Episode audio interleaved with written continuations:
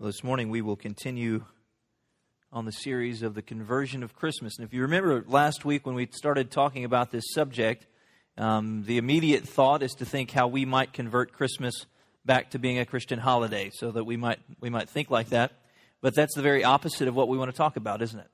What we want to see is how Christmas converts us. How does Christmas change us individually and even as a church?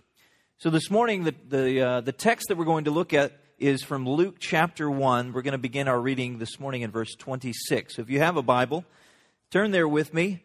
Luke chapter 1, beginning in verse 26. And I'm going to ask you to stand with me as we read from God's Word together. So when you have it, please stand.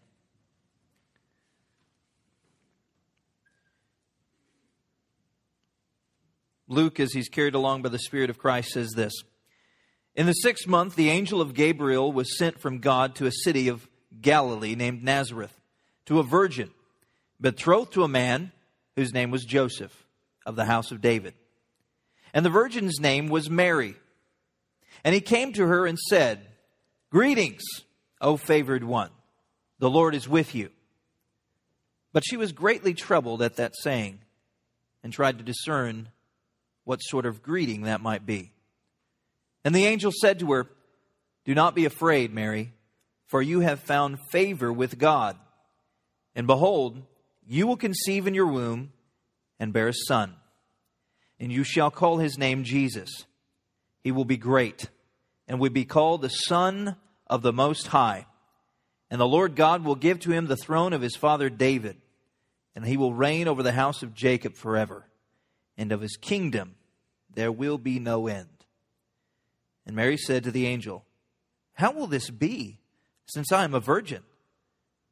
And the angel answered her, 'The Holy Spirit will come upon you, and the power of the Most High will overshadow you. Therefore the child to be born will be called Holy, the Son of God.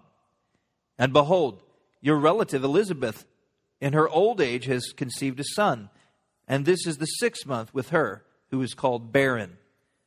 For nothing will be impossible with God.' And Mary said, 'Behold, I am the servant of the Lord. Let it be to me according to your word.'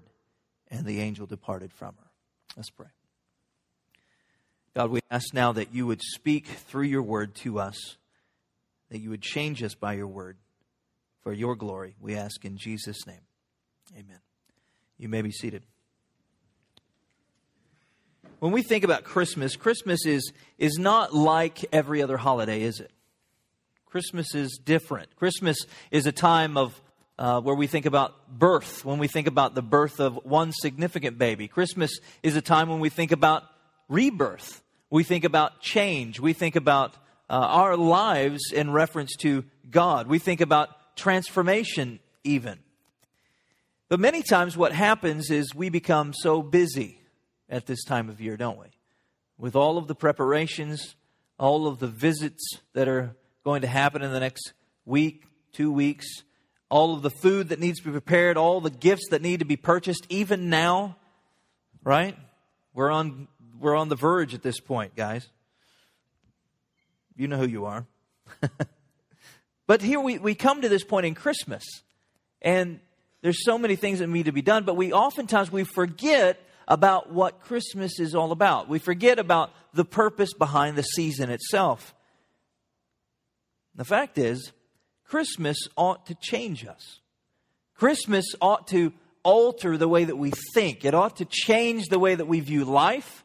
It ought to change the way that we understand ourselves. It ought to transform the way we seek to live our life in the future. Christmas ought to convert us. It ought to alter us. And it's the truths of Christmas that really drive us into the Christian life. If it wasn't for Christmas, we wouldn't have Easter. Christmas is the beginning point for us as we begin to think about how we came to know Christ. Christmas is where Christ entered into the world. One of my favorite Christmas hymns is by Charles Wesley. And you all know it probably, "Hark the Herald Angels Sing." It's one of the favorites at our house. We like to sing that one during the season. But the words he says in this one stanza, it says, "Christ, by highest heaven adored, Christ, the everlasting Lord. And I love this next part. He says, veiled in flesh, the Godhead see. Hail the incarnate deity. Pleased as man with man to dwell, Jesus our Emmanuel. Hark the herald angels sing, glory to the newborn King. That, the words that you find in that one verse, you could write books on, right? Veiled in flesh, the Godhead see. This is what Christmas is about. We can't just skip on by through Christmas thinking that it's all about the gift buying or the gathering around and having dinners together or all of the nice feelings that we have about the season and all these kinds of things. We have to think about the theology of Christmas because it's that kind of theology. When we look, the Godhead being veiled in flesh through the Lord Jesus Christ, that's powerful. At no point before Christ entered in the world had seen God. But here, in this manger in Bethlehem, the Godhead, the triune one, the one who created the heavens and the earth, finally we can lay eyes upon him. Veiled in flesh, the Godhead see. When we think about Christmas, Christmas is a time of anticipation. And just as Pastor Cameron said just a moment ago, we want to think about his first coming. We think about Advent, and then we always think about that first coming. But because of that first coming, now we can look toward his second coming, his second Advent. It's a time of anticipation, a time where we ought to draw close and embrace Jesus as we find him here in the Word of God. And this morning, as we continue in this topic of the conversion of Christmas, I think that we'll see a young girl who's transformed by Christmas. And I believe that as we look at this text, we also can be changed, transformed by what Christ has done in his coming. Now, when we look at this text here this morning, probably none of us have been visited by an angel. And most likely, even if we had, that angel probably didn't share with us a message that was going to, through us, change the course of human history. But when we look at Mary, when she first gets this information, it strikes fear into her heart. And there's significant reasons why that would happen. But all of us, maybe we don't resonate with the angelic visitor, but we all have had relationships. We've all had those moments where someone has shared a message with us and fear has struck us in the heart. Maybe it was at a doctor's office and a diagnosis that you didn't want to hear, but it struck in your heart just this monumental fear. Or maybe it was the boss's final reprimand about your job performance and that he was letting you go right before Christmas or right before some other event in your life. Or maybe it was the betrayal of a spouse. Whatever it would have been, all of us have experienced a moment in life, or we will experience a moment in life where our hearts will be penetrated by that deep fear that doesn't go away. And we find Mary here in this same kind of situation. Look with me at verse 26. Down to verse 29. Mary, in this section, receives an unusual greeting. It says, Gabriel was sent from God to a city of Galilee named Nazareth, to a virgin betrothed to a man whose name was Joseph of the house of David. And the virgin's name was Mary. And he came to her and said, Greetings, O favored one, the Lord is with you. But she was greatly troubled at the saying and tried to discern what sort of greeting this might be. Now, when we first read this, we don't automatically think, well, that's an unusual thing for someone to say to another person, or especially for an angel to say to somebody, right? What's that? Well, most of us have probably read through the Bible. We're familiar with the stories. And so when we read through this text, we don't really think, well, that's strange. Why would Gabriel say what he said to her right there? Why did he say, Greetings, O favored one? And why in the world is Mary all that concerned about that? That doesn't seem all that unusual. But for Mary, hearing that for the very first time, this was very, very unusual. This was not a normal conversation that she would have had with anyone, much less an angelic visitor. But the content of his greeting, that is what seems to really trouble her. That's what seems to be really confusing, it says, or perplexing to her. Why would an angel come to see her? But more importantly, why would he address her in this way? Now, we'll look at two different passages that I think will help us have a better understanding of why Mary found this to be so troubling, because the words are very similar in these other passages. Gabriel calls her favored one. Now, let's look at that statement. He calls her favored one, which literally means one upon whom God's grace rests. Now, this is a huge pronouncement. It doesn't mean, when we look at this passage, some throughout church history have really elevated Mary as being some sort of very special person, as though she was head and shoulders above all of the other women in the world, and so God selected her out of all of the women in the world. But this isn't the case. This is just simply God's immeasurable grace once again. He's giving his grace to someone who doesn't deserve it. God selects, from his own mercy, selects this one very young girl to bear his son into the world. He says, this is the one upon whom his grace is resting. Now, this is a huge pronouncement. And Mary is probably in her early teens, yet for some reason that is unknown to her, God has chosen her out of all of the world to do this great task. Now, when we look at the scriptures, Gabriel is also found in other places, speaking to people for God. And one of those places is in Daniel chapter 9. In Daniel, Gabriel comes to him and he greets him in a very similar way. He says, at the beginning of your petitions, he's speaking to Daniel, an answer went out, and I have come to give it, for you are treasured by God. These are the same words. They're translated a little bit different in the English version, but the same words. You are treasured by God. Now, Gabriel's message when he's coming to Daniel, it was really good news.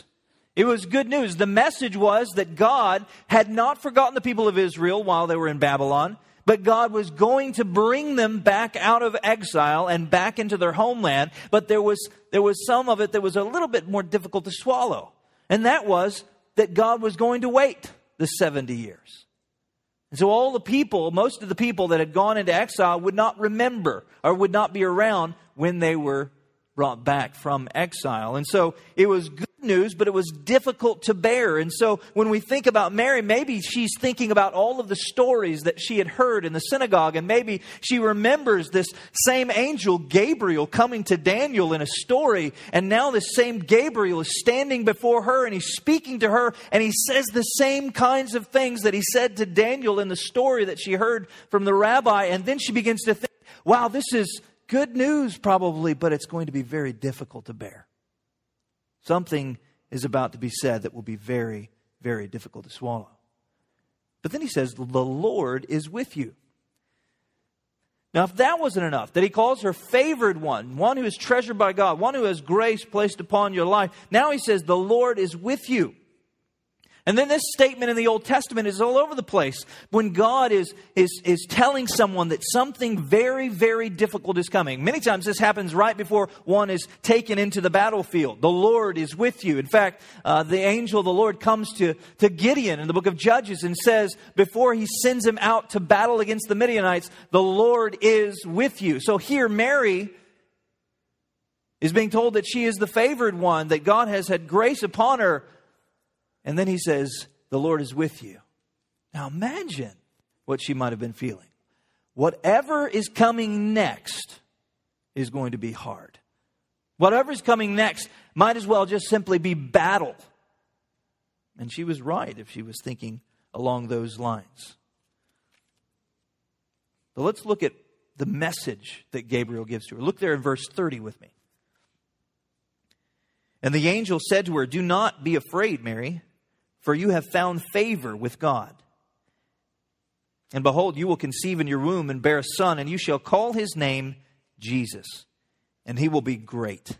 And he will be called the Son of the Most High. And the Lord God will give to him the throne of his father David, and he will reign over the house of Jacob forever. And of his kingdom there will be no end. So let's look at the message. Gabriel begins to speak to her, tell her a little bit about what's going to happen. The first thing is she's going to have a son. Mary is going to have a son. Now, this would immediately be troubling for her, wouldn't it? Why? Well, she's not married. She doesn't have a husband. For her to have a son means that she's going to be pregnant out of wedlock. And in that culture, it's a little bit different than our culture. In that culture, you were stoned for that kind of offense, because that would mean that she was an adulteress. Now, you might be thinking, well, maybe she could just kind of hide it out, you know, just kind of stay in the house, not let people see her. I mean, how large is this city that people would really know what's going on? Well, everybody knew what was going on with everybody's lives in Nazareth. And the reason for it is that historically the city was not very big. In fact, you probably wouldn't even call it a city. It was probably more like a village.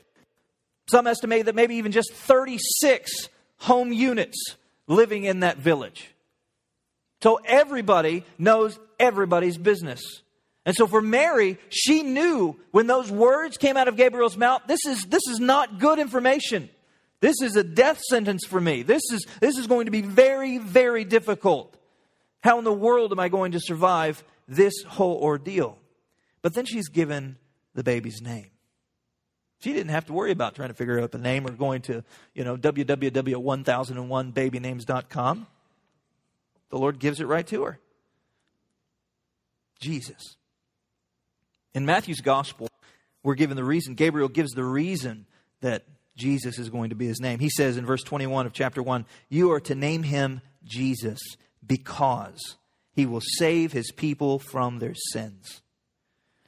The prophet Isaiah, he gives the reason for Jesus' name in chapter 7 and verse 14 of his book. He says, "Therefore, the Lord himself will give you a sign. The virgin will conceive, have a son, and name him Emmanuel." Emmanuel. Jesus was going to be God in flesh, God with us. Literally, that's what Emmanuel means. The Apostle John in his gospel says that the Word became flesh and took up residence among us, and we observed his glory. The glory is the one and only Son from the Father, full of grace and truth. Jesus would be his name. But then he says also that Jesus would be called the Son of the Most High. Now, when Gabriel spoke about John the Baptist, he said that he was going to be the prophet of the Most High. But Jesus is not simply going to be a prophet, is he? And I mean, that would be good news too, if you're going to have the prophet of the Most High. But what does he say? Gabriel says, no, this one is going to be the Son of the Most High God. Now, that language, that title, the Most High, is used in the Old Testament, but it's used in places like when Melchizedek is the priest of the Most High God. It's used when Nebuchadnezzar calls out and submits himself to the authority of the Most High God. This God is the one who is exalted above all of the nations. He's the God that has all authority, all power. He is the one who can do anything that he wants to, because he created heaven and earth. And Jesus, this one whom this little teenage Middle Eastern girl in a podunk village is going to have as a son, is going to be the Son of the Most High God. But he's also going to be the king, isn't he? He's going to have a kingdom that never ends. His kingdom will be forever. And it's reminiscent of what the prophet Daniel says in chapter 7. He states that as he's looking out and seeing this vision of the Ancient of Days, there is this one like the Son of Man who comes up to the Ancient of Days. And it says this about him: he was given authority to rule and glory and a kingdom, so that those of every people, every nation and language should serve him. His dominion is an everlasting dominion that will not pass away, and his kingdom is one that will never be destroyed. So right off, Gabriel gives her this message. Fear strikes her in the heart. But then she begins to hear who this baby is going to be. And she immediately becomes very confused. Look what he says in verse 34. Mary said to the angel, How in the world is this going to happen? How will this be since I'm a virgin? Listen to what Gabriel says. The Holy Spirit will come upon you, and the power of the Most High will overshadow you. Therefore, the child to be born will be called Holy, the Son of God. And behold, your relative Elizabeth in her old age has conceived a son, and this is the 6th month with her, who is called barren. For nothing will be impossible with God. Now, don't you think it's really interesting and almost kind of funny? Gabriel goes on and tells her who this child is going to be. I mean, that information alone should just shock the pants off of you. That's crazy. The Son of God is going to be born into the world. But then immediately, it's almost as if the content of the message is minimized because she doesn't know how in the world is this going to take place. How is this going to happen? She begins to think about all of the things that are going to happen to her. Maybe the shame that will haunt her for the rest of her life. Maybe the accusations that her friends are going to make against her. Maybe the punishment that might take place. Maybe even death. But the question out of the forefront of her mind is, how is this going to take place? But look at Gabriel's answer. The Lord God, He is going to be the one who fathers this child. He will be called the Holy One, this Son. And He will be separated out from humanity for God's purposes. And he says, if God can do this for a barren woman, how easy would it be for God to do it for a fertile woman? And he says, with God, everything is possible. This is the Most High One. This is the one who does everything for His own glory. This is the one who created heavens and earth. This is the one who does everything in human history. Mary's question, Gabriel doesn't discount it. But it's not that big of a question. Because God can do the impossible. So when we think about this text this morning, what's your question? What is the question that's on the forefront of your mind? Maybe in your life you're being faced with some very difficult situations. What fear is it that is creeping up upon you? And you look at God and you're just like, how? How in the world is this going to take place? How can I endure this sickness any longer? How can I learn to be a good parent? How can I not lose my temper all the time? How can I harness this lust in my heart? How can I force myself to stop taking this kind of practice seriously? How can I do this? How can I not do this? What is it that is the question that is on the forefront of your mind?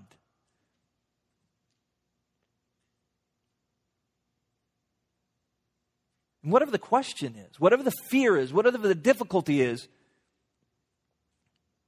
all things are possible with God. Look what happens. Mary accepts the Lord's plan. Look in verse 38. He says, and Mary said, behold, I am the servant of the Lord. Let it be done to me according to your word. And the angel departed from her. Now the reality of what Gabriel had told her began to sink in, didn't it? She began to think, okay, I understand limitedly about how this is going to take place. I understand that this one that I'm going to have as a son is going to be the Son of the Most High God. He's going to redeem His people. He's going to be the king over all of Israel forever. And you can see that that fear, that initial anxiety about what Gabriel was saying, because she's submitting herself to the will of God, is being transformed, converted to courage. And later, just as Ashley sang about just a few minutes ago from the Magnificat in Luke, it says, my soul proclaims the greatness of the Lord. And my spirit has rejoiced in God my Savior, because He has looked with favor on the humble condition of His slave. Surely from now on all generations will call me blessed, because the Mighty One has done great things for me, and His name is holy. His mercy is from generation to generation on those who fear Him. He has done a mighty deed with his arm. He has scattered the proud because of the thoughts of their hearts. He has toppled the mighty from their thrones and exalted the lowly. He has satisfied the hungry with good things and sent the rich away empty. He has helped his servant Israel, mindful of his mercy, just as he spoke to our ancestors, to Abraham and to his descendants forever. Mary's response shows that her fear was no longer the thing that was driving her, but she was trusting in the Lord. She was going to be the one that would bear the King of Kings and the Lord of Lords. Friends, this morning we can find great courage, strength by submitting to God. And Christmas is a time where we pause. We re-examine ourselves. We look at our lives. We look at our priorities. And I hope that as we look toward Christmas this year, that we would be converted by Christmas, that we would be changed by Christmas, and that the message of Christ coming into the world would shock our sensibilities and alter the way that we view life and view ourselves. Mary found courage and strength in God at a time when it would have been very easy, almost natural for her to be fearful. And friends, you can find courage and boldness to live the life that God has called you to live as a Christian by trusting in the gospel that we find at Christmas.